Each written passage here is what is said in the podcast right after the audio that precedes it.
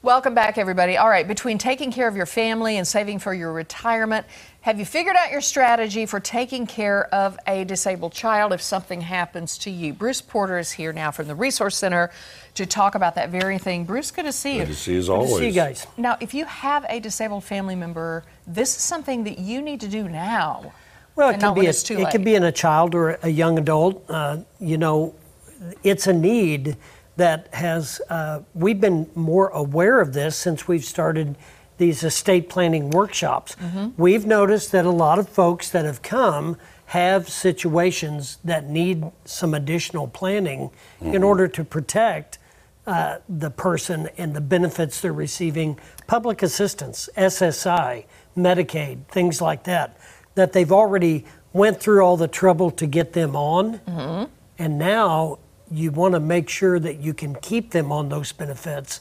And so, how do you do that? Well, there's a technique that, uh, with legal documents, that you use special needs trust planning, and you know that protects the eligibility of the person that is receiving benefits. And that's what this type of planning is all about.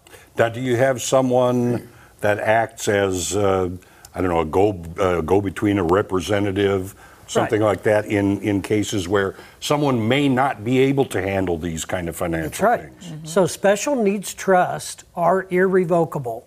So ah. that means you're going to be naming a trustee. Ah. Now that could be an individual or that you trust. Mm-hmm. That's the whole idea. Mm-hmm. Or it can be an institution. So the fiduciary responsibility of the trustee, they can't take all your money and go buy a new Corvette. Right, right. Right. That's not how, Right. yeah. And you do, that's what you want to not happen. Right. You know. Now that trustee can be compensated. So institutional trustees usually are. No one works for free. Right. But a family member that you want to name as the trustee, because these situations are long term. That you know, uh, uh, uh, a, uh, a handicapped child that is you know 15 or 20 years old when mom and dad pass. Right. There's a long commitment for a trustee to take care of the assets that are left to that child in a trust for their benefit. So it's a commitment that the trustee makes, a fiduciary responsibility. Now, what about if I die? I still have bills that need to be paid. Is this going to affect that, you know, fiduciary relationship at all? Well, it, it can be. I mean, when mom and dad, let's use mom and dad and an adult child. Okay. So, uh, disabled. So, when mom and dad pass away, there's going to be final expenses, things that have to be taken care of. That the trust, the trustee of their trust may be taking care of that.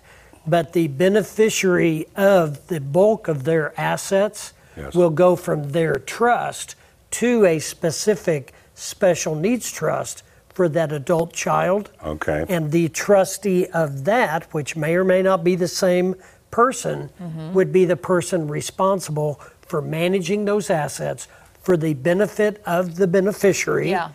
Uh, for the rest of their lives, potentially. Now, if you don't do this, I think people mean well and they think, well, Mm-hmm. you know, my sister will care for my son if something happens to me. Well, what if something happens to you and the sister? Don't assume anything. So what, Yeah. this can really end badly if you're Well, not careful. Well, we hear that all the time. Uh, we hear that with long term care planning. We hear that with trust planning. Well, my family will take care of me. It's kind of an irresponsible approach.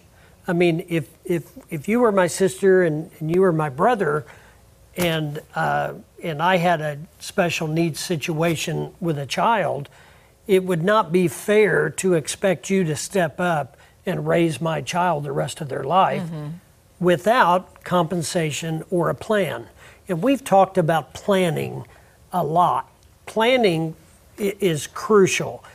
You may be willing to do that, and I may be willing to let you do that, but I want you to be compensated, and I want you to have specific plans in place mm-hmm. so you don't have to make decisions or figure it out.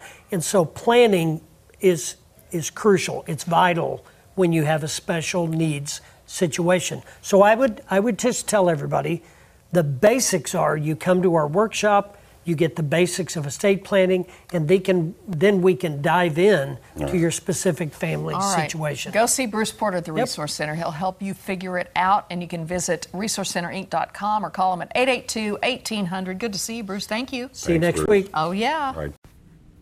Investment advisory services offered only by duly registered individuals through AE Wealth Management LLC.